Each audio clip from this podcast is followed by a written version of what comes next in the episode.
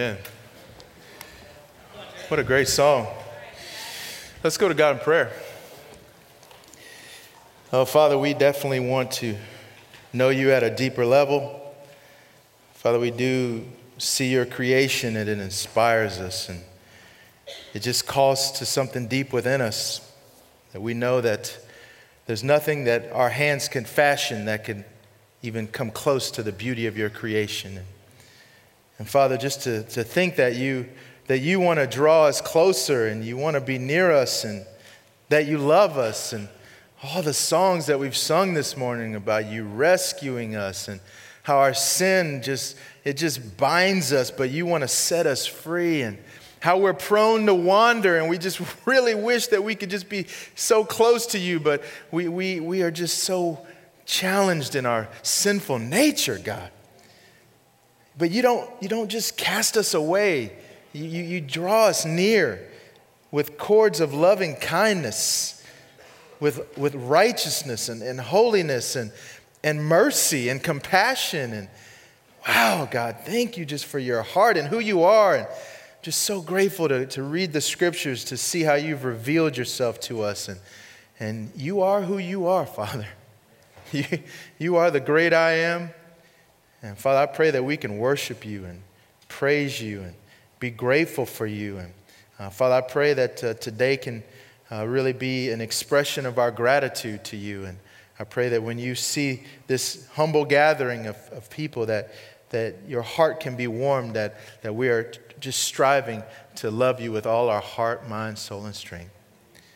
Thank you for setting us free. Thank you so much, Father, for loving us and redeeming us. Thank you for adopting us into your family and for being willing us to, to give us a lasting possession that can never perish, spoil, or fade. We love you and we pray in the name of your son, Jesus. Amen. Amen. Amen. Well, we are going to uh, continue our, our Exodus series this morning, but I have been given a very special announcement that I'm going to read to you. So I don't mess it up, right? Because the older I get, the more I mess stuff up. Here we go. This past Friday, after two years of dating, a certain somebody proposed to a certain somebody. And she responded, Of course. We're excited to announce the engagement of Mike Sadoff and Pam Whitney. Amen.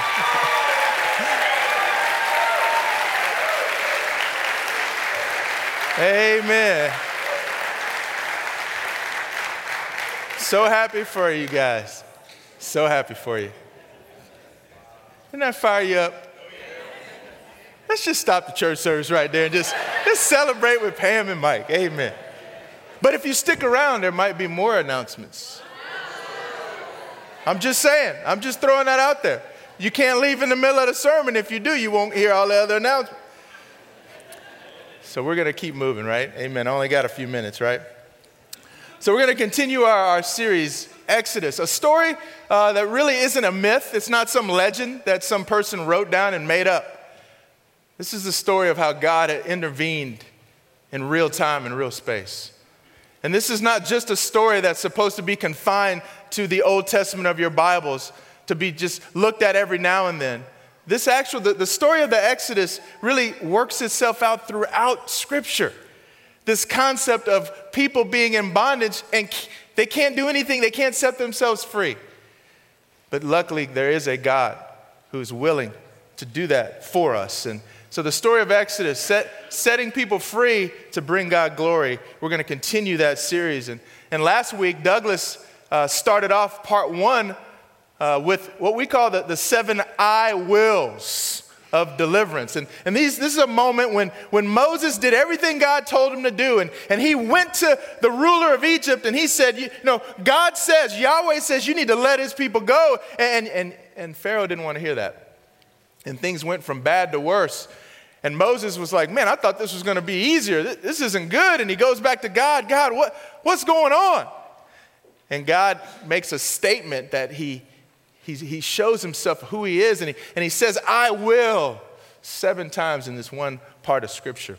And so Douglas uh, talked about some of that last week, uh, and today we're going to pick up and, and, and pick up on the, on the rest of that. And it's in Exodus chapter 6. Therefore, say to the Israelites, I am the Lord, and I will bring you out from under the yoke of the Egyptians. I will free you from being slaves to them, and I will redeem you with an outstretched arm and with mighty acts of judgment. I will take you as my own people, and I will be your God. Then you will know that I am the Lord your God, who brought you out from under the yoke of the Egyptians, and I will bring you to the land I swore with uplifted hand to give to Abraham, to Isaac, and to Jacob. I will give it to you as a possession. I am the Lord. And last week, Douglas talked about liberation and, and redemption. And he talked about how God says, You know, I'm going to bring you out, I'm going to free you from your situation. And if you think about it, if God had only done that, he'd have been a pretty good God right? He could have just freed him. He could have just said, You're free. I'm just going to break your shackles and I'm just going to set you free. Bye bye now. I mean, seriously, God could, you could have, wow, what a humanitarian act to free all those people from, from Egypt. If he'd have just stopped right there, that's, that's good. But then, in a sense, maybe he would have been considered a thief, right? Because, in a worldly sense, those were Pharaoh's people. I mean, he owned them in a worldly sense, but no, so God redeemed them. It was, it was a transaction, kind of like a financial transaction, right? He paid the ransom, like, like Douglas talked about. You know, God's not a thief, right? But he redeemed them. He paid that ransom to set them free. Once again, could have stopped there. But that's not where the story stops because today we're talking about other concepts of adoption and this concept of possession. And you know, I will take you as my own people and I will be your God. Think about that. God saying, I, I will take you as my people. I'm not just going to set you free and leave you somewhere.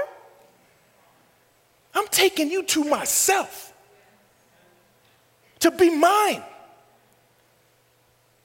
And I want, I want a relationship with you. This is not just about a bunch of rules to follow. I'm setting you free for a reason. I want you to be with me. You're mine. I want a connection with you. But when you think about it, what was their daily life at this point? Their daily life was dealing with a, under a, a regime that was oppressing them, enslaving them, a, a injustice everywhere. No sympathy, just a bunch of misery. They were slaves. That was their, their lifestyle. And this is the offer that God gives them, right? I mean, Pharaoh, my goodness, remember this part? I mean, my goodness. This is like a snapshot of what life was like for these guys, right? Okay? Yeah, you, are a slave, you need to work, but you know, I'm gonna make it even harder for you. You need to supply the, you know, the everything and uh, no straw for making the bricks. You know, let them go gather their own straw. Verse 8 require them to make the same number of bricks as before. Don't reduce the quota. They are lazy. That's why they're crying out, let's go sacrifice to God. Make the work harder for the people so they keep working and pay no attention to lies about God. That's what this world is like. If you haven't figured that out yet. As we've said before, Pharaoh is representative of this world, the present world system, hostile to God and just wants you to produce get whatever they can out of you. That's this world. That's Pharaoh's heart. You exist for my benefit. I own your life. Produce, build my kingdom for my glory. That's who Pharaoh is. You can't worship, I'm, I'm a God. You worship me. You don't go somewhere and worship somebody else. That's Pharaoh's heart. Personal welfare, I don't care about your life. I don't care about you. I don't care, I don't care about you. Produce, get it done. That's this present world system, right?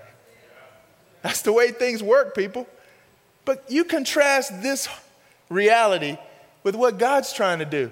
Remember when God first kind of introduced himself to Moses, so to speak? What did he say at the beginning? I have seen the misery of my people. I have heard them crying out because of the slave drivers. I'm concerned about their suffering. So I've come down to rescue them from the hand of the Egyptians, to bring them up out of that land into a good and spacious land, a land flowing with milk and honey. This is the heart of God.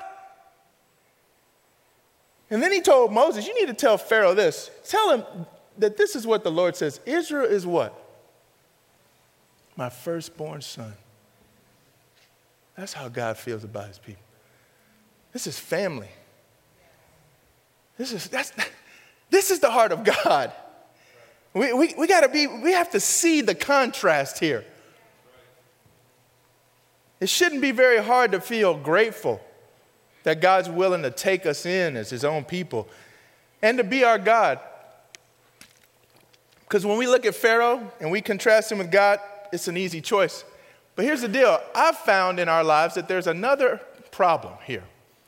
We know Pharaoh's bad, we get it. We know God is good. We get that. But sometimes, here's the deal that I think we like to work out Hey, God, set me free. Appreciate it. Free me from all the craziness of the world. But you know, I don't like that you being my God kind of telling me what to do because there's somebody else that I like to answer to a lot more. Person in the mirror. That's what we have to watch out for. Because some of us like that. I, I, like being free from, from, from Pharaoh and from this world.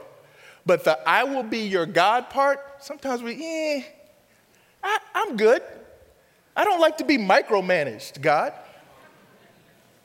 I'm, I'm, you, you know, you, you want me to be happy. I'm happiest when I make my own choices.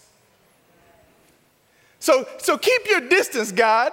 Save me. Keep, now, keep saving me when I'm in trouble, you know, have all those problems. You know, I appreciate that. But leave me to myself. Self. Self. That's our God many times. The God of self. And here's the problem with the God of self it doesn't come across so overtly evil like Pharaoh in the world.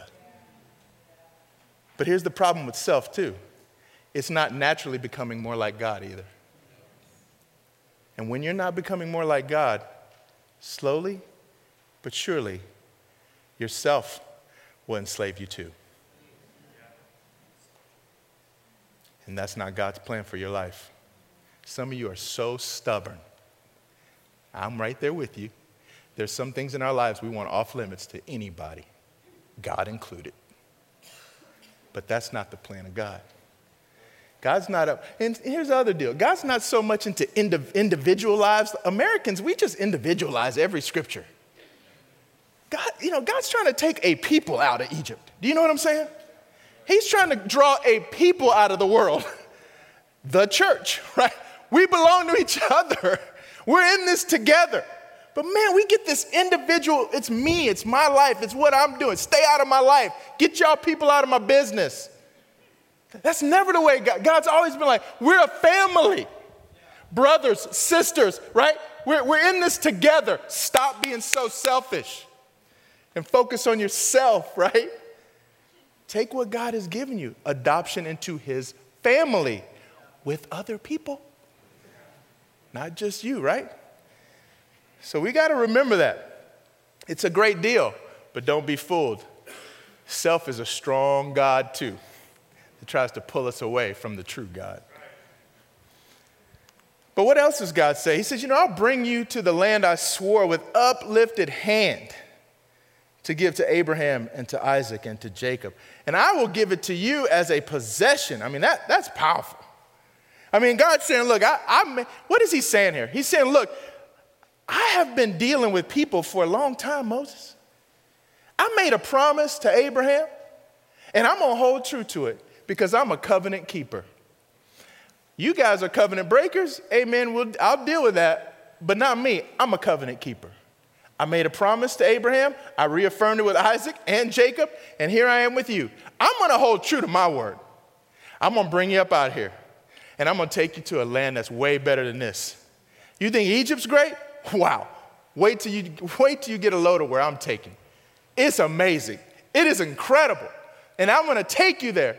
And guess what? When you get there, I'm not giving it to you so you can just be squatters. So you can just be refugees. That's not my plan. I'm giving it to you as your own. You're not gonna be renting, it's yours. Whoa, think about, think about these Israelites. What do they have at this point? They got no army, they got nothing. They don't have one chariot, no, no, no weapons, no armor, nothing. They have no prestige, no political power, no power of any kind. And they definitely don't have a land of their own. And so God's like, I got this covered. I'm going to take you out of here. And I'm going to give you something that's going to be yours. That's an incredible promise from God. An absolutely incredible promise. Do we believe these types of promises? Here's our problem, right? Here, and here's the problem that we will see that they will have. Man, sometimes we just think that where we are is like the promised land. If we just make a couple tweaks, life will be great. If I just had a little more money in this life, oh man, I could make myself a good life up in here. That's how we are. We want this to be the promised land. God said, This ain't ever been the promised land. You're not supposed to try to make this the greatest place in the world in a sense, right? You're supposed to go, hey, I'm gonna live my life the best I can here. But man, God never said this was the ultimate destination. This is not the ultimate destination. So stop trying to make it like this incredible place. Hey, this is a fallen world, all right? Hey, let's be grateful this isn't the final destination, if you know what I'm saying. Let's be grateful that there is an inheritance for us, those that are adopted into the family of God, that will never perish, spoil, or fade. Amen, that God has that promise waiting for us. This world in its present state is decaying and it's not to last. All right? It will be judged, right? But there will be a new earth, the way it should be. That's where we ultimately will end up. And it'll be our own. Even though you and I don't deserve it any, we don't deserve a thing. But God will make it happen because that's the nature of our God. And so when you hear this, you think, how could anybody not want this deal? This is a great deal. So Moses, he hears this from God. All of these I wills, God will this, God will that. Man, and he goes back to his people. And surely, right, this is going to be easy, a slam dunk. But no, Moses reported this to the Israelites, but they did not listen to him because of their discouragement and harsh labor.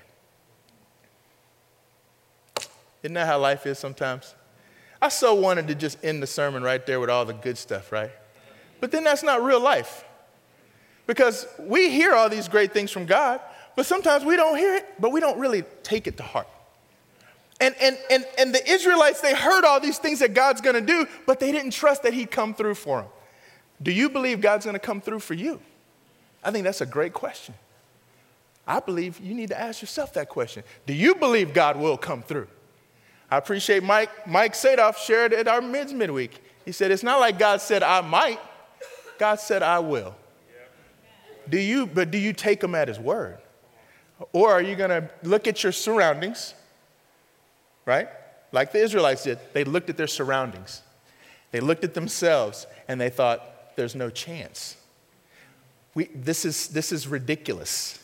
It's not going to happen.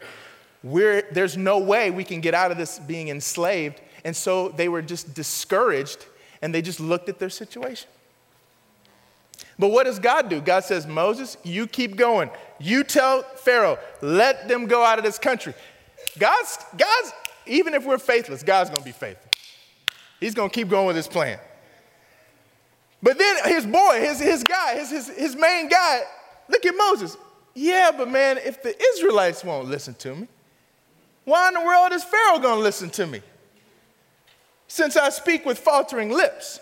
What's Moses doing? Making excuses again, right? So who's he focused on? but you guys can't relate to that. I, I know, you know I mean? None, none of us can relate to that. I mean, but you just go, Moses, come on, bro. Just because you reach a little bit of, of an obstacle here, don't start looking at yourself again. It's not about you, it's about who? God. It's not about what you can or cannot do, it's about what God will do. It's not about what you can or cannot do, it's about what God will do. The Israelites missed it, and Moses missed it. Will you miss it? Will you today miss it? Are you more concerned about your present situation? This is, this is hopeless. I'm never going to get out of this sin. It just got me. I'm never going to change. This church is never going to change. I've been trying to change it. They don't listen to any of my great ideas, and, and uh, they don't do it at my job either, or in my HOA, or anywhere in my life.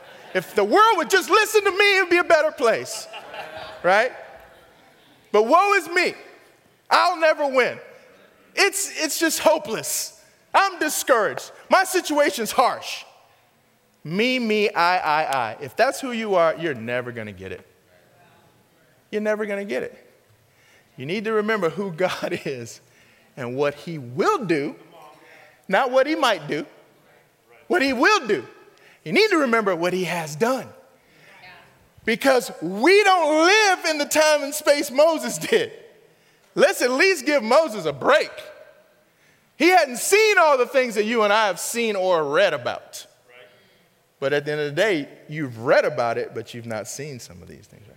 So you have to trust and believe that God comes through. He comes through. Even when we're faltering and fading, He comes through. So are you serving Pharaoh, God, or yourself? I want you to think about that this week. Who are you serving? I hope you choose God. Wholehearted service. I want you to meditate on the fact this week that this world is not our promised land, something better awaits. What do I want you to do with this message? Well, the last couple weeks, someone, hey, share with someone how God has liberated you, redeemed you, what it feels like to be adopted into a family and to know that you have a possession waiting for you that no one can take away from you. Share that with somebody. Stop showing up to church being a spectator. Do something with it, right? Because. God's trying to, guess what? Your neighbor, your coworker, they might be enslaved too. And they don't know about the, the great liberator. They don't know unless you share it. You say, oh, but, but see, I'm not a preacher, man. I, I don't have all these gifts of this. You don't need no gifts. You just need a heart to share. You just need to reflect on what God's done for you. Don't let it get old, brothers and sisters. You don't need to have gifts of speaking, you just need to have a heart to share. But this is the message to the Israelites, yeah. But again, it is the message of Scripture over and over again. We're stuck. We can't get ourselves out. God gets us out. God sets us free. God pays the price, Jesus on the cross, sets us free just so we can live for ourselves. Nah, no. Sets us free so we can give Him glory. And we can tell the story of how God is a, per- is a God who sets people free. That's why we're here. That's why we're here. Don't just spectate at church, share the stuff that you hear. And we're going to take the Lord's Supper. When I was, you know, preparing the thoughts for the Lord's Supper, there's two passages. I, I was like, I'm going to choose one because I want to be tidy and I don't want to drag it on. But I like both scriptures. And so I thought to myself, self, But I do think these two passages, I think, can kind of help us with all these themes that we've been talking about. First one's in Colossians. For he has rescued us from the dominion of darkness and brought us into the kingdom of the Son he loves, in whom we have redemption and the forgiveness of sins. Is that an amen on that? Amen. How about this one? but you are a chosen people, a royal priesthood, a holy nation, God's special possession, that you may declare the praises of Him who called you out of darkness and into His wonderful light. You see, once you were not a people, but now you are the people of God. Once you had not received mercy, but now you have received mercy. Live as free people, but don't use your freedom as a cover up for evil. Live as God's slaves. And let's reflect on these thoughts as we pray and as we get ready to take the Lord's Supper. Let's pray.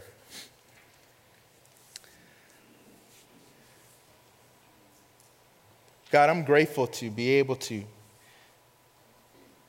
to know who you are. It really is an incredible privilege to know who you are. And in your revealing of who you are, we learn who we are. And you created us unlike any of the other created beings, Father. You created us in, in, your image so that we could reflect you in this world. We can be your image bearers. And even though we're struggling with sin that wants to enslave us and take us over, Father, we can look to you for salvation. And we can't save ourselves. We can't do it. Only you can provide the salvation that we need. I'm so grateful that you don't want us just to be slaves like Pharaoh had. You want us to be, if anything, slaves of righteousness. But you want us to be sons and, and daughters. Thank you for adopting us into your family, for loving us for giving us mercy and compassion, and for sending Jesus, who never faltered in the mission. And he paid the price for us, Father, to set us free and liberate us. And he's not ashamed to call us brother or sister. And Father, because of his death on that cross, and, and because you proved your power, raised him from the dead, how Jesus because of that resurrected life, Father, we can look to that and be assured to know that you will not let us see uh, death as our final moment. You will raise us from the dead. You will give us an inheritance that'll never spoil or fade. And we know you will because of every page of those scriptures that you've given us, God we see you come through time and time again. And we know that all the promises are true and yes in Jesus. We're grateful for Jesus. We love him. We need him. We are grateful for this bread that represents his body and for the cup that we will drink that represents his blood. Thank you, Father, for saving us when we couldn't save ourselves. Pray in Jesus' name. Amen.